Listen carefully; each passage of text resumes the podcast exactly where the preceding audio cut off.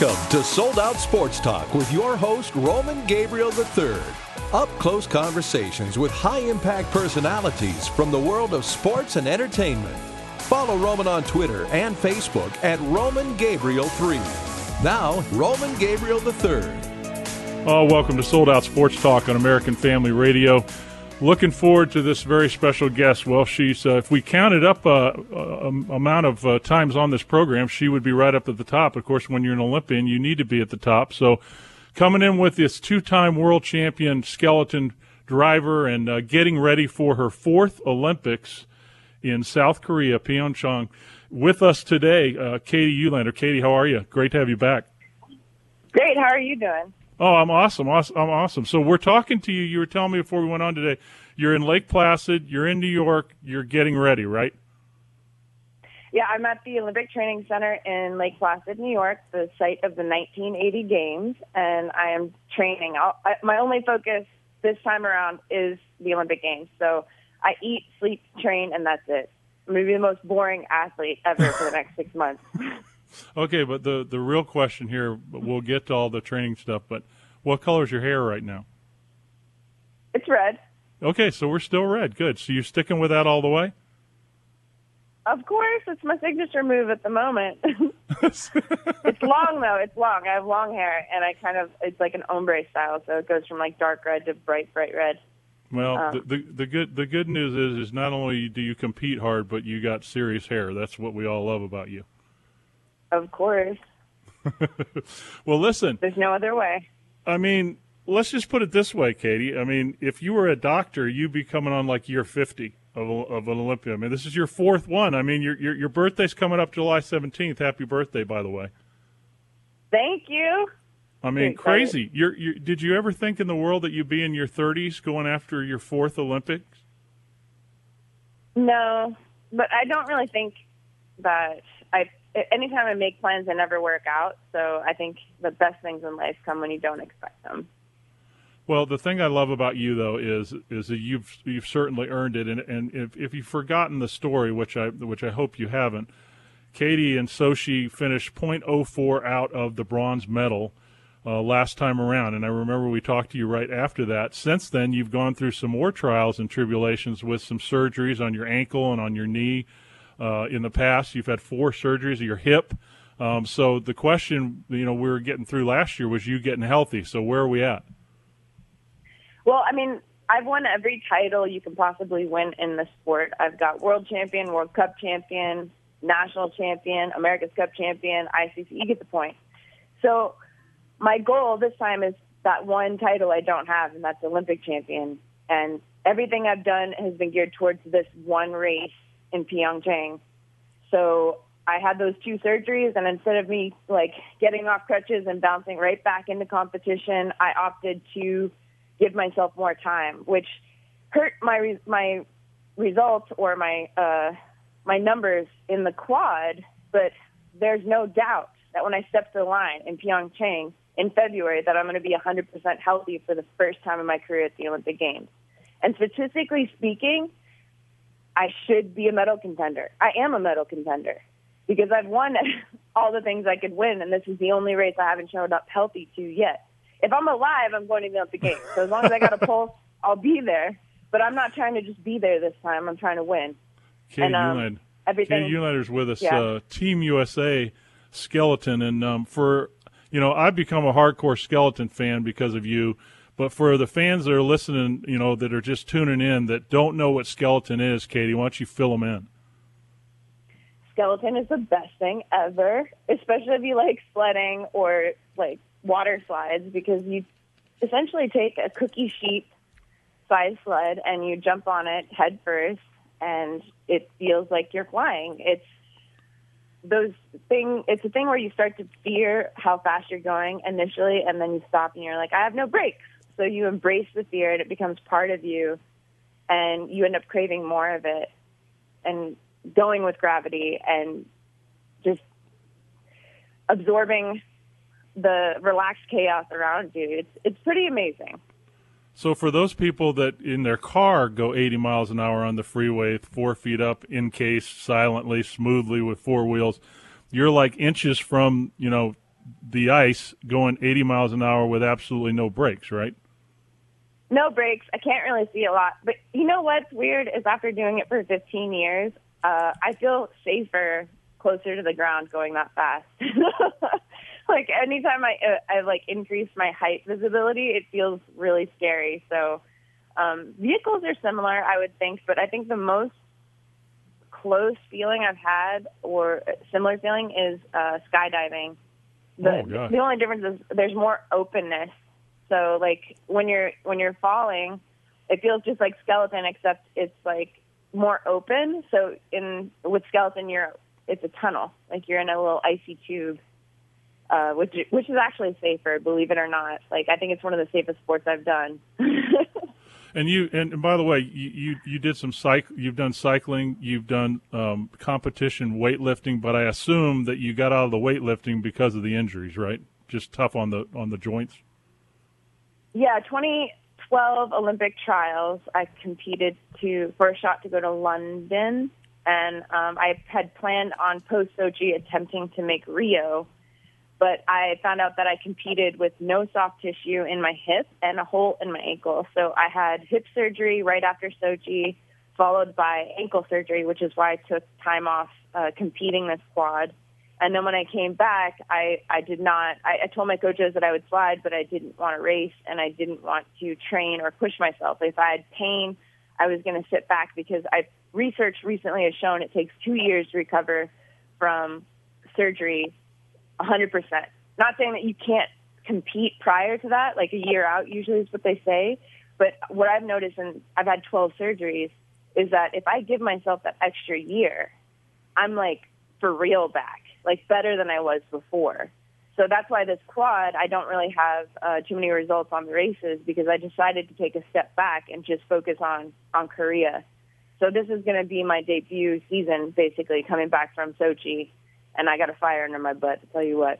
All right. Well, Katie Uhlander's with us. She's getting ready for Pyeongchang, South Korea, two thousand eighteen Winter Olympics, and she's got World Cup coming up. She's going to have to challenge some very talented young ladies to get that top three, to get that shot at that one award that she has uh, missed that she wants. And, you know, Katie, one of the things I love about your story and love about so many people's stories, especially in our country, is, um, you know, just rags to riches in terms of what it takes to get to the top and the trials and tribulations that sometimes you have to go through in order to be a champion. And, and you don't have to necessarily win the biggest award to be a champion. And God obviously blessed you with, with athletic abilities. Of course, your father, we know, Minnesota Twins and, and uh, incredible baseball player and coach, and taught you how to be a, an athlete. And uh, but tell me, just tell me from a perseverance standpoint, all you've been through, you get to that fourth one and you're at the top of the hill. What's going to be going through your mind, and what are some of the things you've learned about yourself through this process? Well, one story I continually go back to in my head is one that my father told me early on in my career. I had just made junior world championships, but I'd only been on a sled for three weeks, and I, I didn't think I deserved to go. I was competing with an Olympic champion, America's Cup champion, all these champions, and I'd been on a sled three weeks. I was like, what am I doing here? And he said, let me tell you about the time that I was in Yankee Stadium for the first time, Mickey Mantle in the outfield, sixty thousand fans, and I couldn't get my legs to stop shaking. He said I stepped out of the batter, batter's box at least five times. And then I realized that no matter what, the legends before me had to take the same steps I'm taking into the batter's box. And once you're there, nobody cares how you got there. You have one job, to hit the ball.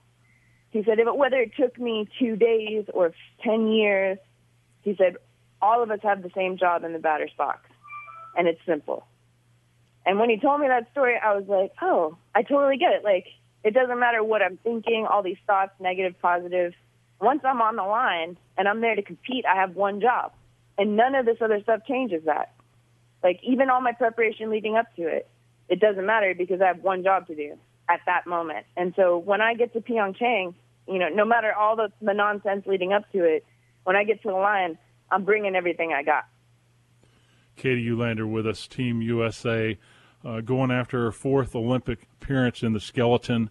And, um, Katie, you know, one of the things that, you know, you've done through your career, and it's been a long one, and, and I know I know you're blessed to do it, is you've had an opportunity to, to be around and to influence and be influenced by so many people. Um, tell me about just, you know, as you look back on your experience to this point, just what it's been like to, to be able to, I know, I know being a role model is important to you. So, so tell me about just the satisfaction of that. Well, I've, I had my hero, I was lucky enough to have my hero be my father. Um, and then my best friend, Stephen Holcomb, uh, became Olympic champion. We started out winning together in oh six. We called it the dream, dream season, oh six, oh seven. Uh, we won so many races that, Uh, we didn't even have to compete by the end of the year to, to take the overall title. Um, and they are two people that have pushed me the most and have constantly brought me back to ground zero and understanding that no matter what you accomplish or what your legacy is, it doesn't matter. Like, what matters is the moment, like when you step into the batter's box and you're there to hit or you're there to do whatever job you have in front of you. And the thing that I try to remember is to be humble and open so that I can learn from those around me. I think that the best thing you can do uh, is be awesome to inspire others to do the same, because that's what my father and my best friend did for me. And Katie, you know, coming from a team sport, you know, football and and just being around a lot of team athletes, you know, when you have a big disappointment or, or when you work so hard over the summer and then in training camp and then you go through a sixteen-week N F L season, you get to the playoffs and and you have a disappointment, and but you know you can get back to working out after about a month, and you only got eight months to wait to get back in uniform. How difficult is it to be an Olympic athlete like you and to know that it's every four years and, and to go through all the things you have to go through to get there for this honor? Well, I don't know if you guys remember the name Dan Jansen. He was I a do. speed skater back in the day, and it took him four Olympics to win his gold. And I talked to him in Sochi after I lost by four hundredths of a second, and I was like, man, how did you do it? I said, because right now, losing by four hundredths of a second, I cannot imagine going another four years. And a four hundredths of a second, to put it in perspective, is faster than you can blink. And I just could not comprehend or fathom, like, I'm going to train so hard for the next four years to potentially have this happen again. And Dan looked at me and he said, you can't think about it like that. Take it one day at a time and do what you need to do to get there, and don't worry about the rest. It will come. And Katie, he told that, me that, his story. That's why we admire you guys, though, because when the Olympics come around, you know, they do the stories on you guys. Everybody gets toned into the Olympics for that for that two-week period. And then it's almost forgotten. And you're talking about, I mean, if we were to put this in comparison, like going back to college for four years. I mean, I remember that four years of college to get ready for the draft in professional football. You've done that. This will be your fourth time, so it's amazing how well your body has held up through all the, the, the punishment and the injuries, and just your perseverance has been amazing. Well, thank you. I, I don't think I have a choice, though. I mean, if, if the option is quit or keep on, I'm going to keep on. I'm, my father told me once, and I took it as a challenge, he said, do it right or don't do it at all. And he knew quitting was an option, so I only had one choice, to keep getting up and try again until I got it right. So he wasn't expecting me to be perfect every time, but he did expect me to keep trying. And I think that's the key message here is that, you know, when you step into the batter's box, you're always going to be up against the odds. I mean, those guys hit one in three three times that they're at that, but they believe every time they step into the batter's box, they're going to get a hit. And I think that was his point um, in the story about him with Mickey Mantle on the outfield and sixty thousand fans, is he realized that he just had to believe he could do it and step in there and just go do it. Keep it simple, but never give up, and, and be open to learning and be humble. And those are the lessons I'm trying to take to heart. And I think now that I'm in my thirties, I'm blessed with the ability to actually come into maturity with those those lessons. Whereas when I'm, I was younger, I was easily distracted and overwhelmed, and now I'm just really honed in on who I am and what I want to do. Okay, so here's the question: is it, regardless of what takes place this time around, is this the last Olympic for you? I don't know. You know, I'm, I thought about it, and then I was like, dude, the Olympics three years from now, I don't see my body taking a big, you know, downturn. If I stay healthy and I stay smart, I could go another Olympics. That would be my fifth.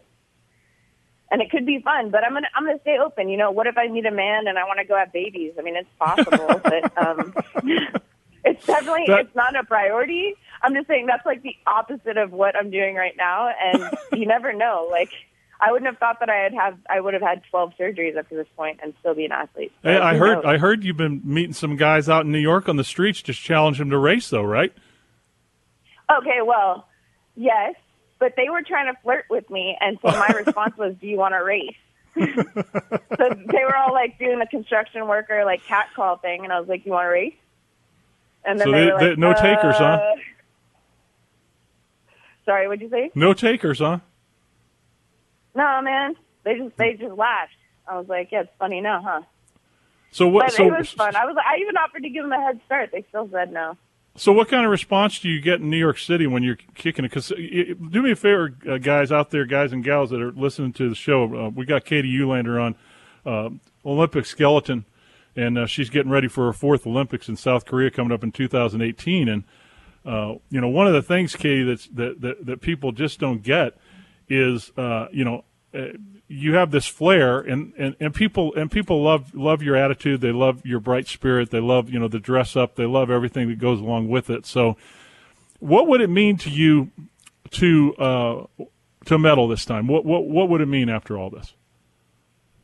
Well, in Sochi, when I thought I honestly thought that I had won um, because the girl was losing time and her run was so bad. I did not expect to lose by four hundredths of a second. I I'd honestly tasted the medal as I was watching her come down, and then in an instant it was taken away. And prior to that happening, I had everything that went through my mind was just gratitude. I was so thankful for all the support and the fans I had, and I really just couldn't believe it had happened, and I just wanted to give them the thanks. And in my mind, it was America's medal. It wasn't my medal.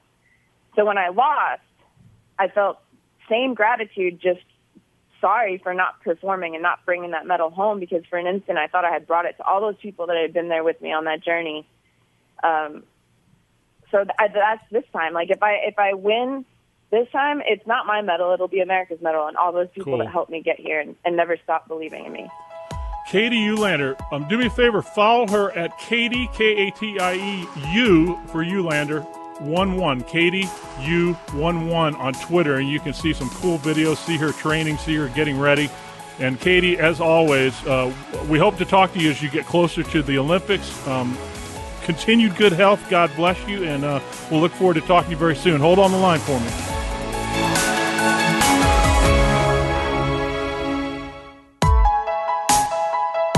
This young lady has won two silver medals in Vancouver and Sochi, Gisele Marvin. Thank you very much, and thanks for having me on the show. Gigi, I'm I'm fired up that you're in with us. I watched. I tell you what, you guys were awesome. I tell you, you're so much fun to watch, and uh, had a had a. I know everybody was uh, really brought everybody together. Everybody was really pumped up watching you guys over there. Well, thank you. It's truly a, a blessing to be able to compete with that group, because like everyone was able to witness that day on the gold medal game. Um, I, I, the hearts of the teammates and the coaching staff around us is, is amazing, and it was truly poured out every single day this year, and um, we definitely poured everything out um, that that game. Now that you look back on the game, um, what what is it that you think you could have done differently, or, or was there anything you could have done differently in period three? What's most important is the the heart and the effort that was laid out every single shift, every single every single opportunity we were on the ice, and so um, obviously as competitors we would love to go and continue playing the next day after, continue to keep keep to that. So um, most importantly, though, is resting on the fact that we truly did play absolutely every everything on the line, and we did everything in our power to use the gift that God has given us. One of the things that intrigues me is as I've followed you on Twitter, and uh, and it's just seeing some of the people that you influence and some of the things that you do. Um, obviously, with the worldwide platform, playing hockey at the level that you play at, you get an opportunity to influence others. Tell, tell me about some of the passions that you have off of the off of the rink. Off of the rink, I have a huge passion for uh, kids. I have a lot of young uh, cousins, and that I hang out with, and that falls into. I my aunt and I own a hockey school for young kids that we do every single summer. We've done it for seven years, and so I have a huge passion doing that. I have a huge passion speaking and sharing what God has done in my life, and I have a huge passion of just being on the lake. Up in Warroad, it's very cold, but in the summers, it's awesome because we live on a huge lake, and I have, I love going out and spending time out there with my family and friends and uh, enjoying, really, the, the scenery that we have been blessed with. Talk to me about the faith aspect of this Team U S A. God has done such an amazing job, and that was literally what uh, one of the prayers was before the before we actually left to go to the gold medal game that day. One of the girls just literally was saying a prayer and said, God, what an amazing work you've done. I've been able to witness so many hearts transformed. My heart has grown so spiritually stronger, and I've seen others as well. And that's, you know, basically what the point of this life is, is to grow more like Christ every single day. So physical training is some value, but godliness is value for all things. And so that's something that was so evident. I've seen the hearts being transformed and the perseverance and the, the character being shaped by Christ. And um, it, it's amazing to see that growth, see people who've never known about him, hear about him, and then people who, and then choose to follow him or ask questions about what it is and go to church or just kind of pursue it more. And it's definitely encouraged my walk. It's encouraged my teammates. And um, like you mentioned about the platform, uh, it's amazing to listen and be encouraged by others and listen to how they were encouraged or continuing to be encouraged by what has happened. Uh, with a professional hockey uh, up there, w- w- tell me about that and about w- what that opportunity is like. The Boston, we are in a league called the Canadian Women's Hockey League, and there's five other teams in there, and it is for post-grads out of college who are able to, it's a league for them to continue to train and compete in. They do not get, none of us get compensated, and so, but it's the only area in which to continue to grow stronger, to develop, to get better if you want to compete at the national and international level. And so it's an amazing league. Uh, you have the best players in the world playing in it who are out of college, and it's an amazing, it's crucial to the game, and we're definitely hoping that it continues to grow so that it it does provide that financial income so that we are able to continue to cover expenses and do what we've been called to do. Hockey's huge up in your area, but how how did you originally get interested in wanting to play hockey, and how early did you start?